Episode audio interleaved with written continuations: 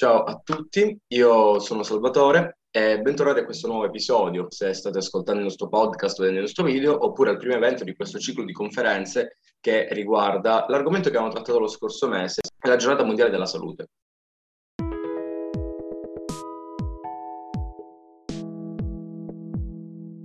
In particolare, diciamo che l'approccio che stiamo seguendo è quello delle direttive dell'OMS, secondo cui il tema di quest'anno è la frase Our Planet, Our Health.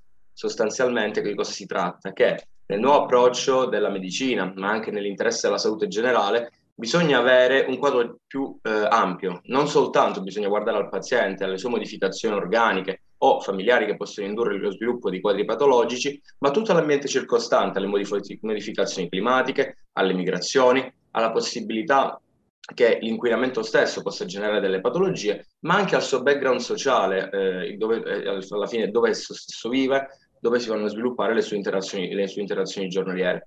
Per questo, per l'episodio di oggi, abbiamo qui il professor Castelli, che è ordinario della, eh, dell'unità di infettivologia eh, presso l'Università di Brescia. Quindi grazie mille di essere venuto alla nostra intervista. Cos'è che fa un infettivologo, come si svolge la sua routine lavorativa e qual è il respiro della sua ricerca e delle sue, e delle sue direttive giornaliere? Eh, cos'è un infettivologo? È una domanda alla quale rispondo volentieri. L'infettivologo è una persona a cui eh, viene affidata la cura dei pazienti affetti da malattie infettive. Detta così è molto banale molto semplice. In realtà è molto più complesso perché l'infettivologo da un lato è responsabile dei pazienti che vengono loro affidati, ma in ottica sempre più moderna l'infettivologo è anche colui il quale esce dal proprio reparto, i reparti di malattie infettive, e eh, è consulente di tutti gli altri reparti che vanno dagli ambienti chirurgici, agli ambienti internistici, pediatrici, ostetrici e fornisce le consulenze per la diagnosi e la cura dei pazienti ricoverati in queste altre unità. Quindi noi abbiamo un'ampia eh, popolazione ospedalizzata presso la nostra struttura, una importante attività di consulenza all'interno degli altri reparti e la terza gamba della nostra attività è l'attività ambulatoriale. Eh, quando io ho iniziato la mia eh, carriera, oramai tanti tempo sono, le malattie infettive erano più declinate come malattie infettive acute. Mm. Adesso sempre di più, e in particolare per quanto riguarda l'ambito dell'infezione da HIV e dell'infezione da virus epatitici, noi abbiamo una uh, imponente numero di pazienti affetti da infezioni virali croniche che vengono nei nostri ambulatori per uh, il counseling e per la terapia.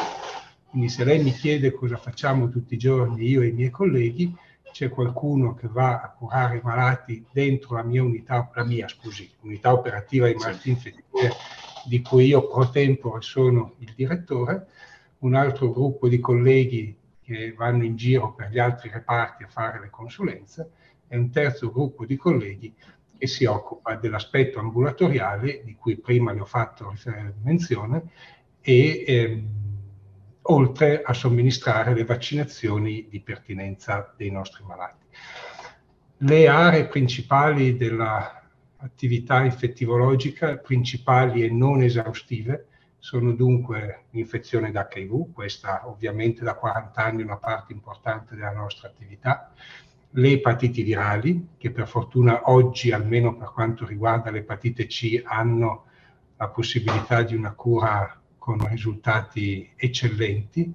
Abbiamo tutta la problematica dell'antibiotico terapia, perché eh, purtroppo con l'avvento della resistenza di antibiotici abbiamo germi sempre più resistenti e poi tutto quello che è l'ambito della mobilità internazionale, le malattie di importazione, compresa gli aspetti di medicina di migrazione e l'ultimo ambito è quello delle malattie eh, a trasmissione eh, sessuale in cui noi, come colleghi osteti e ginecologi e come colleghi dermatologi, abbiamo un ruolo importante. Detto questo, la cosa non è finita perché poi eh, nel caso specifico mio, ecco mio e della equipe eh, che dirigo, abbiamo anche un occhio rivolto al di fuori dell'ospedale, le malattie infettive sono un qualcosa che è dentro ma è anche al di fuori dell'ospedale sì. eh, e quindi siamo diciamo in qualche modo consulenti dei, delle agenzie di gestione, le ATS e anche nel caso nostro, visto che ci occupiamo con particolare impegno delle patologie tropicali, abbiamo progetti sul terreno, soprattutto nel continente africano, nel caso specifico in Ghana e in Mozambico. Ecco, questo è un po' un quadro sintetico di quello che fa a 360 gradi un infettivologo. Se devo aggiungere un'altra cosa è che siccome la gestione delle infezioni ospedaliere, come lei certamente sa, è un qualcosa di importante, le infezioni ospedaliere cioè quelle infezioni che si contraggono all'interno dell'ospedale nei pazienti ricoverati e che affliggono circa un 7-8% di tutti i pazienti ricoverati, l'infettivologo è anche l'alleato numero uno delle direzioni sanitarie degli ospedali nell'ambito di quello che noi chiamiamo il CIO, CIO che sta per Comitato delle Infezioni Ospedaliere. Ecco, eh, quello naturalmente per l'aspetto preventivo, per l'aspetto curativo le ho, le ho detto già prima. Ok, io vorrei fare una domanda che riguarda anche i ragazzi più piccoli che ci seguono, cioè in generale per chi o deve ancora affrontare il percorso, per chi ancora non è entrato in un, in un reparto, non ha fatto ancora esperienza di tirocinio. Come si svolge la sua giornata tipo? Cioè, essendo anche lei direttore dell'unità operativa, cioè, cosa fa da, quando, dal mattino in poi? Allora, eh, io eh, personalmente eh, rivesto eh, tre ruoli uno è quello del direttore dell'unità operativa, il secondo è quello di essere professore di malattie infettive, il terzo, ma questo diciamo è incidentale, di essere prorettore dell'università. Quindi cerco di combinare queste tre cose in, eh, al meglio che posso. Normalmente io arrivo la mattina abbastanza presto in ospedale, eh, vado a fare la visita le nostre sei unità di degenza, al momento abbiamo 70 posti letto in malattie infettive e quindi vado a incontrare i medici che eh, gestiscono questi 70 posti letto che sono divisi in sei unità e verifichiamo i casi complessi e critici, eventualmente ovviamente non riesco a fare il giro 70 malati personalmente ogni giorno, ma ho collaboratori bravissimi, dopodiché abbiamo le riunioni, le riunioni del CIO, gli incontri in ospedale, eh, il pomeriggio si ridiscutono i casi e poi naturalmente quando ci sono le lezioni si fa lezione. E in tutto questo tenga presente che c'è anche l'aspetto da dedicare agli aspetti di ricerca, aspetti di ricerca che in ambito nostro clinico sono prevalentemente eh, ricerca clinica, quindi trial clinici finalizzati alla verifica dell'efficacia di diverse strategie terapeutiche nel, nelle aree che vi ho detto prima, quindi malattie a trasmissione sessuale, tubercolosi, le patologie tropicali, l'HIV, l'epatite, e quindi arriva a sera abbastanza velocemente. Ecco, ok, grazie mille. Allora, io vorrei chiedere che dato che siamo in un mondo che cambia, sempre più in movimento, com'è che effettivamente questa evoluzione nel, eh, del nostro mondo ha modificato il modo in cui si trasmettono le patologie? dato che anche si, eh, lei si occupa anche di, in maniera importante di malattie tropicali, malattie da migrazione. Ma guardi, eh, io sono nato nel 1958 e quando sono nato io c'era circa 3 miliardi e mezzo di persone sulla Terra. Eh, adesso a 64 anni le persone sulla Terra sono quasi 8 miliardi, quindi c'è un aumento demografico importantissimo c'è un aumento della mobilità umana e non solo umana importantissimo, c'è un aumento per dare da mangiare a 8 miliardi di persone della produzione animale e qui torniamo anche in parte al concetto di One Health a cui lei faceva riferimento. Abbiamo eh, una esplosione, purtroppo l'Italia non fa bella figura di sé in ambito europeo, delle farmaco resistenze, cioè della uh, prevalenza di ceppi di diversi microbi che sono oramai insensibili a uno o a più antibiotici. In più tenga presente che la nostra popolazione nei paesi, diciamo, ricchi occidentali è sempre più anziana ed è sempre più fragile. Fragile perché aumenta il numero di soggetti immunodepressi, fragile perché aumenta il numero delle persone anziane, fragile perché aumenta il numero delle persone che sono sottoposte a terapie eh, cortisoniche o comunque in ogni caso eh, immunodeprimenti, fragili perché aumenta il numero delle persone che sono state soggette a trapianto e che dunque sono in terapia antirigetto e quindi abbiamo una, una... e poi c'è il grosso problema dei cambi climatici. Quindi messo tutto questo insieme, eh, le malattie infettive sono ben lontane dall'essere scomparse o in riduzione, ma al contrario sono in una fase, e purtroppo la pandemia ce lo ha ricordato, di eh, espansione anche nei paesi occidentali. Ehm, andate a vedere i testi di medicina interna e guardate la proporzione di pagine dedicate alle malattie infettive e vi renderete conto di quanto, eh, al contrario che diminuire, in qualche modo aumenta. Allora, eh, purtroppo dopo, dopo gli entusiasmi degli anni 60-70, quando sembrava che gli antibiotici avessero risolto il problema delle malattie infettive, ecco che tutti questi fenomeni messi insieme hanno, hanno riproposto la tematica delle malattie infettive in termini assolutamente prioritari. E a questo aggiunga il fenomeno delle infezioni nosocomiali, e noi come vi dicevo nel nostro paese siamo circa al 7-8%, e si renderà conto come eh, la disciplina delle malattie infettive, da un lato ovviamente per me affascinante, ma io evidentemente sono di parte, ma eh, soprattutto è un qualcosa che sempre di più eh, deve essere eh, considerata come partner essenziale nell'ambito di una struttura, di una strategia sanitaria globale.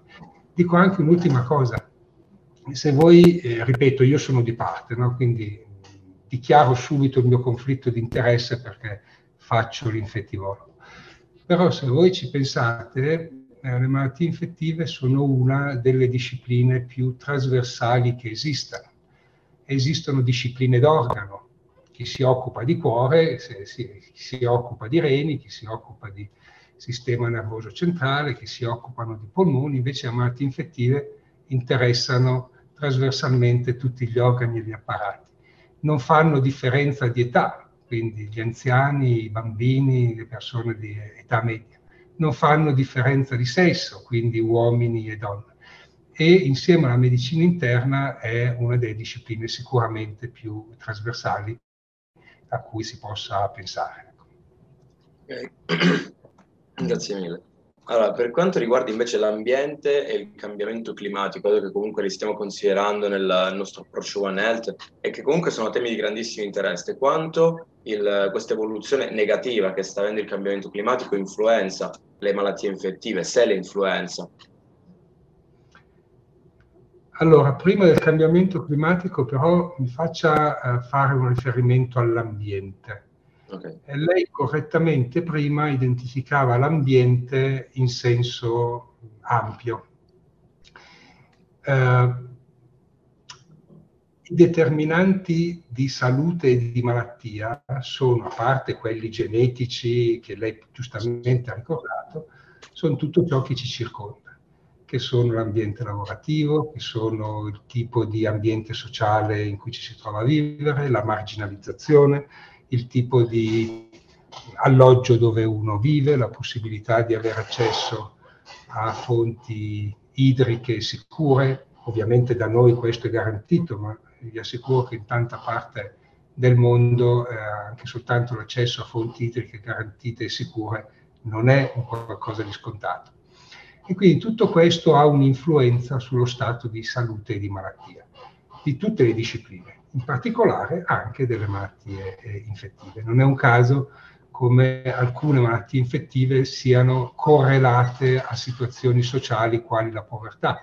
Eh, tipicamente noi diciamo la tubercolosi è un correlato è la tipica malattia della povertà, ma poi pensi alle malattie neglette. Ecco, quindi non è soltanto il cambiamento climatico, è una, una serie di fattori che eh, interagiscono ovviamente poi con l'aspetto genetico della persona ehm, nel determinare da un lato la suscettibilità e dall'altro l'espressività clinica della malattia. Pensi al fatto della malnutrizione, ad esempio, la stessa carica batterica con lo stesso battere può determinare malattia in chi è eh, fragile, immunocompromesso e malnutrito e magari non fa niente eh, a me e a lei, per dire, perché siamo eh, così ehm, ben muniti sotto questi aspetti.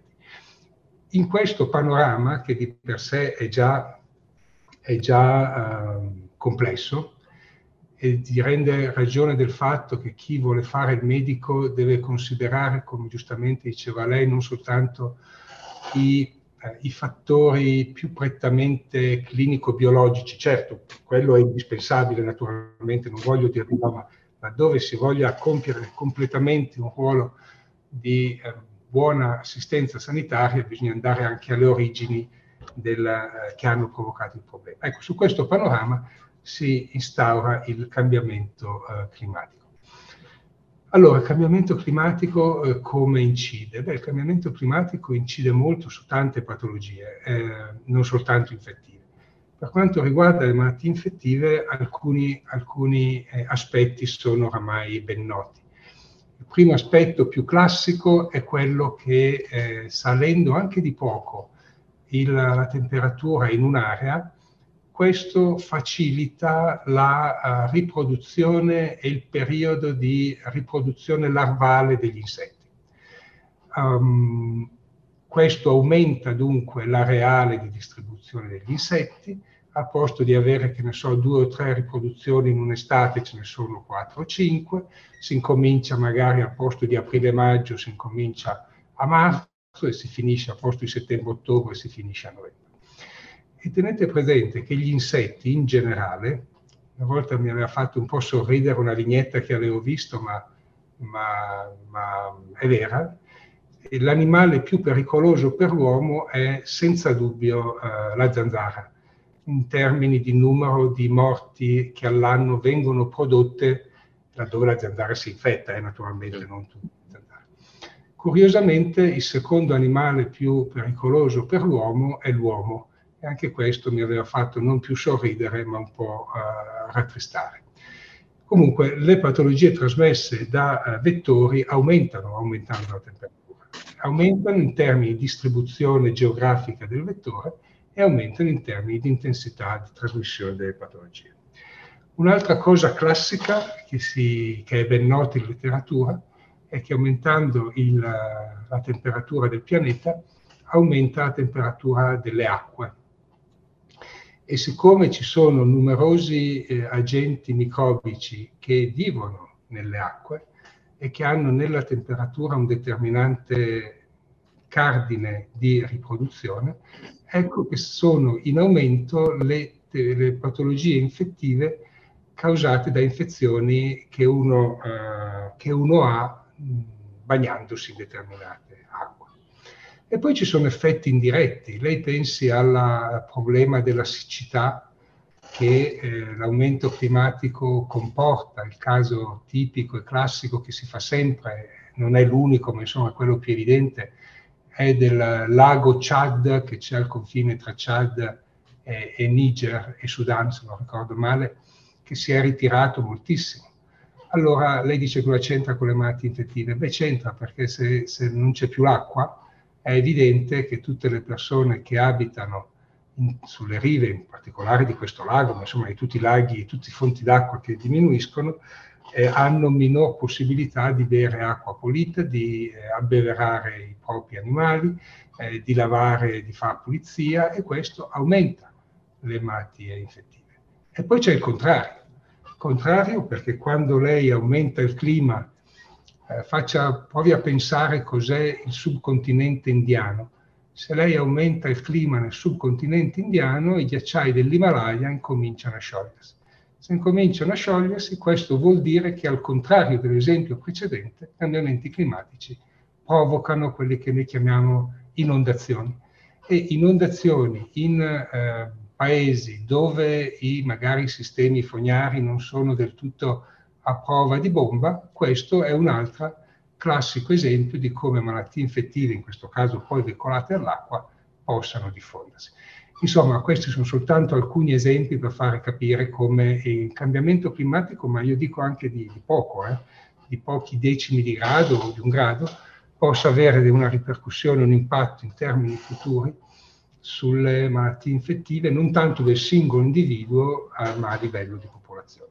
Poi i cambiamenti climatici hanno effetti anche sulle patologie eh, respiratorie, sulle patologie cardiovascolari, ecco, ma di quello forse ci sono colleghi, anzi senz'altro ci sono colleghi più competenti di me per parlare. Bene, allora io vorrei fare una domanda un pochino di polemica, facciamo così, perché vale più un, come una sorta di curiosità personale. Dato che parlare di malattie infettive ad oggi la manifestazione più acuta che abbiamo avuto negli ultimi anni è stato il Covid, lei sostanzialmente cosa avrebbe fatto, anche se col senno di poi siamo più o meno bravi tutti, ma cosa avrebbe fatto nella gestione della, della pandemia? Di come avrebbe, cosa, sarebbe stato, cosa sarebbe stato possibile per modificare quello che effettivamente è stato? Come sarebbe potuto gestire meglio?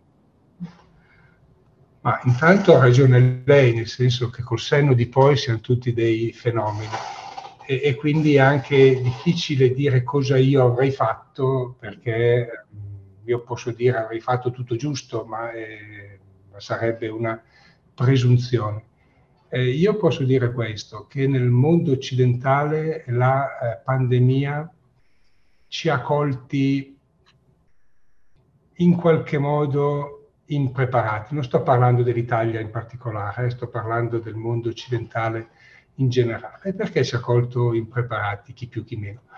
ci ha colti impreparati perché, secondo me, eh, io riferisco cose di cui mi prendo solo io la responsabilità, che sono il mio pensiero, perché pian piano la uh, scienza medica, e non solo medica, ave, occidentale, aveva uh, un po' acquisito una, uh, un'autoreferenzialità pensando di poter controllare germi, natura e tutto quanto, pensando che tutto fosse sotto il controllo dell'uomo, dell'uomo intelligente che era in grado di eh, controllare tutto. Ecco, ehm, questo non è stato, non è stato da noi, ma le posso dire che non è stato anche in numerosi altri paesi, quindi questo è arrivato di colpo.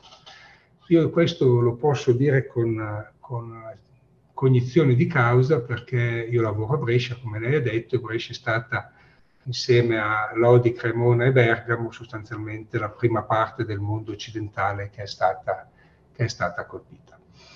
Eh, in un periodo, attenzione, in cui eh, non c'era la uh, contezza precisa, in quei primi giorni, quelle prime settimane, di come eh, era eh, giusto trattare i pazienti, lo abbiamo fatto, lo abbiamo fatto in scienza e coscienza, eh, appellandoci a tutto ciò che era la scienza medica, il buonsenso e le informazioni che venivano anche dalla Cina, che a quei tempi era l'unica colpita. Eh, non c'erano mezzi diagnostici, o meglio, ce n'erano pochissimi ed erano limitati a centri di riferimento. Tra l'altro Pavia, io vorrei proprio anche ringraziarla perché l'Università di Pavia e il suo laboratorio è stato, eh, non solo Pavia, ma in particolare Pavia è stato eh, una fonte preziosa anche sotto l'aspetto diagnostico.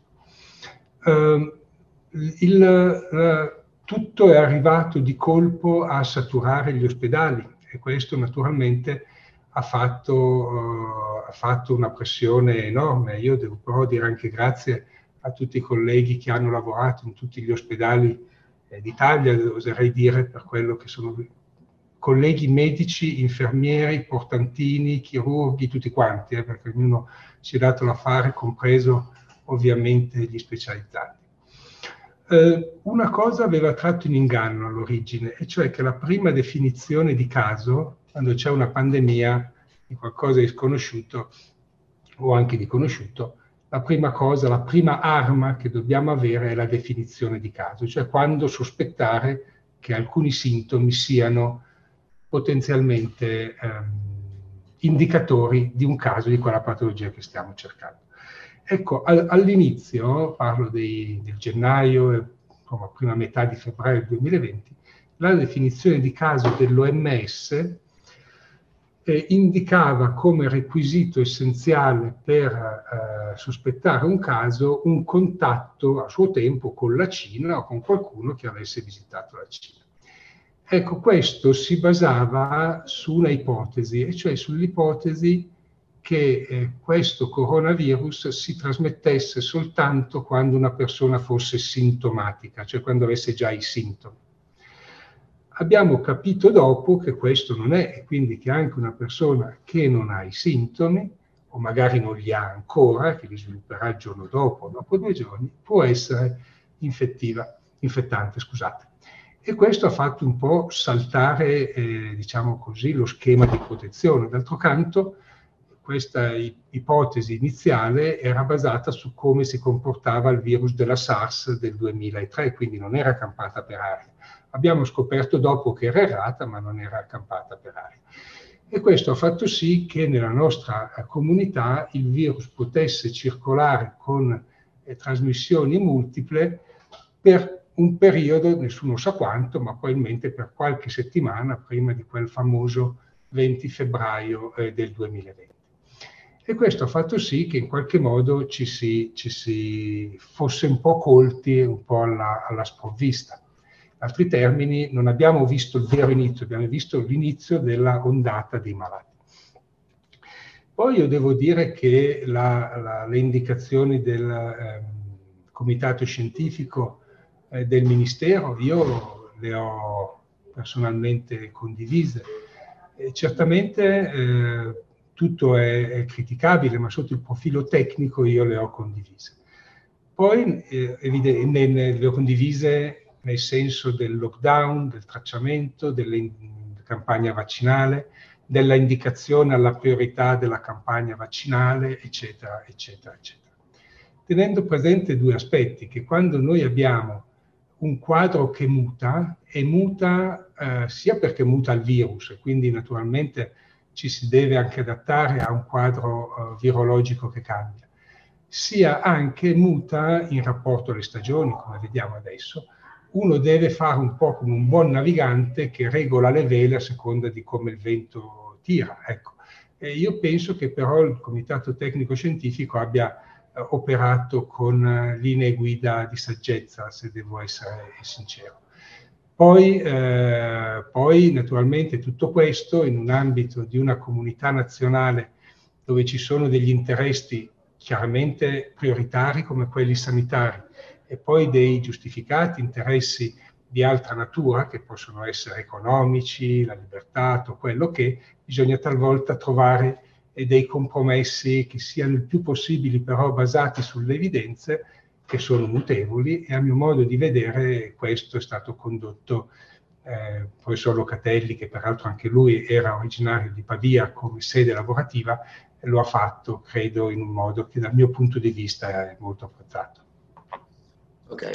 Eh, invece per quanto riguarda i prossimi tempi, cioè quanto è probabile che si verificano nuovi eh, esploit pandemie o outcome con questa rapida diffusione? È un evento che si potrebbe riproporre nei prossimi decenni oppure è stato un caso isolato il Covid? No, no, si riproporrà, o meglio, io penso che si riproponga eh, con buona probabilità. Perché questo? Perché per tutti i motivi che ci siamo detti prima, perché la frequenza con cui eventi pandemici si presentano sta aumentando. Nello scorso anno noi abbiamo avuto tre pandemie, scorso secolo scusi, abbiamo avuto tre pandemie acute e due pandemie diciamo più subdole. Le tre pandemie acute sono state tutte e tre influenzali, quindi la spagnola, quella che abbiamo chiamato l'asiatica e la Hong Kong tutte dovute a riassortimento virale con ogni verosimiglianza proveniente dal mondo animale che si combina con virus umani. E poi due pandemie striscianti, ma forse ancora più mortifere, che sono la pandemia dei DS, che continua ancora adesso, e quella tubercolare, e se vogliamo ci mettiamo ancora quella della epatite. Se lei pensa nei primi vent'anni di questo secolo, la frequenza di possibili focolai pandemici è aumentata moltissimo. Pensi alla SARS del 2003, all'Ebola del 2014, c'è stato l'allarme dello Zika, c'è stato l'allarme del uh, coronavirus dei cammelli, eh, c'è ancora sotto sorveglianza attenta eh, l'allarme dell'influenza aviaria, c'è stato il Covid e in più questo eh, viene, viene, viene, accompagnato da quei fattori che dicevamo prima, l'aumento demografico, la mobilità, il cambiamento climatico. Allora c'è senz'altro bisogno di sistemi di sorveglianza estremamente accurati, c'è, bisogno, c'è sicuramente bisogno di piani pandemici che siano eh, che siano immediatamente resi disponibili, però eh, l'umanità nel prossimo futuro non mi chieda né quando né dove, perché evidentemente non sono un indovino, ma è verosimilmente andrà ancora incontro a episodi infettivi non focolai localizzati. Questo è molto probabile. E d'altro canto, adesso oggi parliamo, ieri è stata data notizia del vaiolo delle scimmie, i primi casi, il primo caso italiano accertato. Quindi è, è un qualcosa a cui noi ci eravamo dimenticati delle malattie infettive, come se fosse una cosa in cui bisognasse risalire al Manzoni, al Lazzaretto, ma non è così. Tenga presente che non è così anche in anni recenti nei paesi, tra virgolette, in via di sviluppo a cui però talvolta noi non guardiamo con la dovuta attenzione. E, e adesso che ha colpito il mondo occidentale, naturalmente ce ne rendiamo conto. Noi abbiamo bisogno di sistemi di allerta, di sistemi di sorveglianza, di una sanità territoriale sicuramente eh, rinforzata e in collegamento con gli ospedali. Abbiamo bisogno di, um, di sorveglianze anche sovranazionali.